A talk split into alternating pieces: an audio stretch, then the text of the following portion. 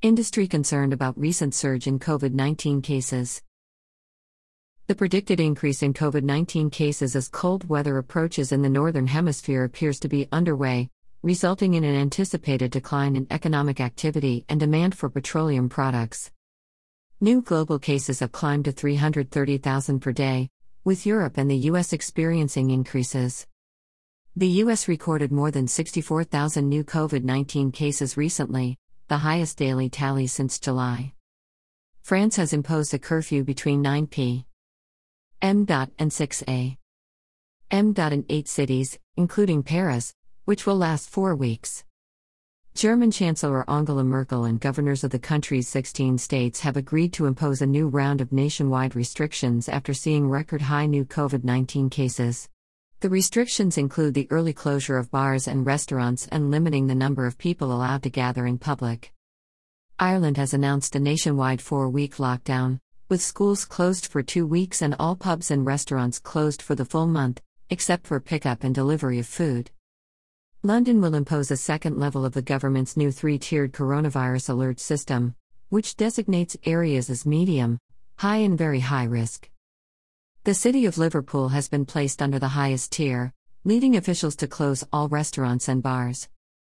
Even though global activity and consumption of petroleum products has recovered somewhat from earlier in 2020, the outlook during the fourth quarter looks precarious. The Energy Information Administration, EIA, at the U.S. Department of Energy estimates global consumption of liquid fuels averaged 95.3 million barrels per day (BD) in September 2020, up from the recent low of 80.8 million BD in April 2020, but down 6.4 million BD from September 2019. Future demand for petroleum products remains highly uncertain as COVID 19 infection rates are rising in a number of countries, EIA stated.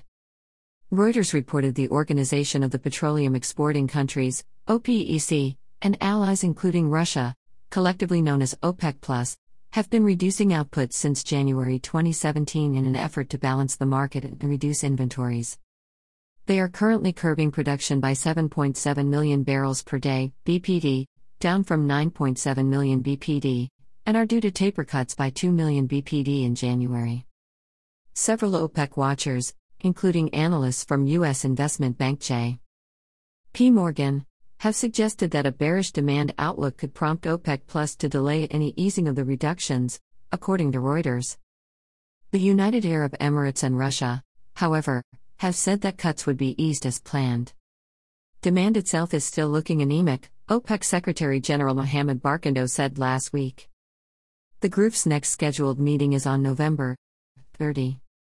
Before the global pandemic, crude oil prices averaged around $60 per barrel in January, but steadily declined before hitting bottom in April, averaging $15, and in some areas of Texas, trading dropped to minus $37.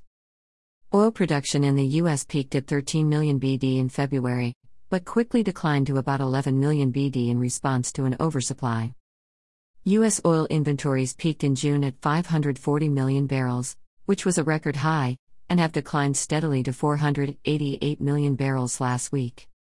Crude oil prices in the US and internationally remained in the $38 to $43 range since June. The drilling rig count has increased in the US during the last four weeks, but the industry is keeping a close watch on the pandemic and crude oil supplies. Alex Mills is the former president of the Texas Alliance of Energy Producers.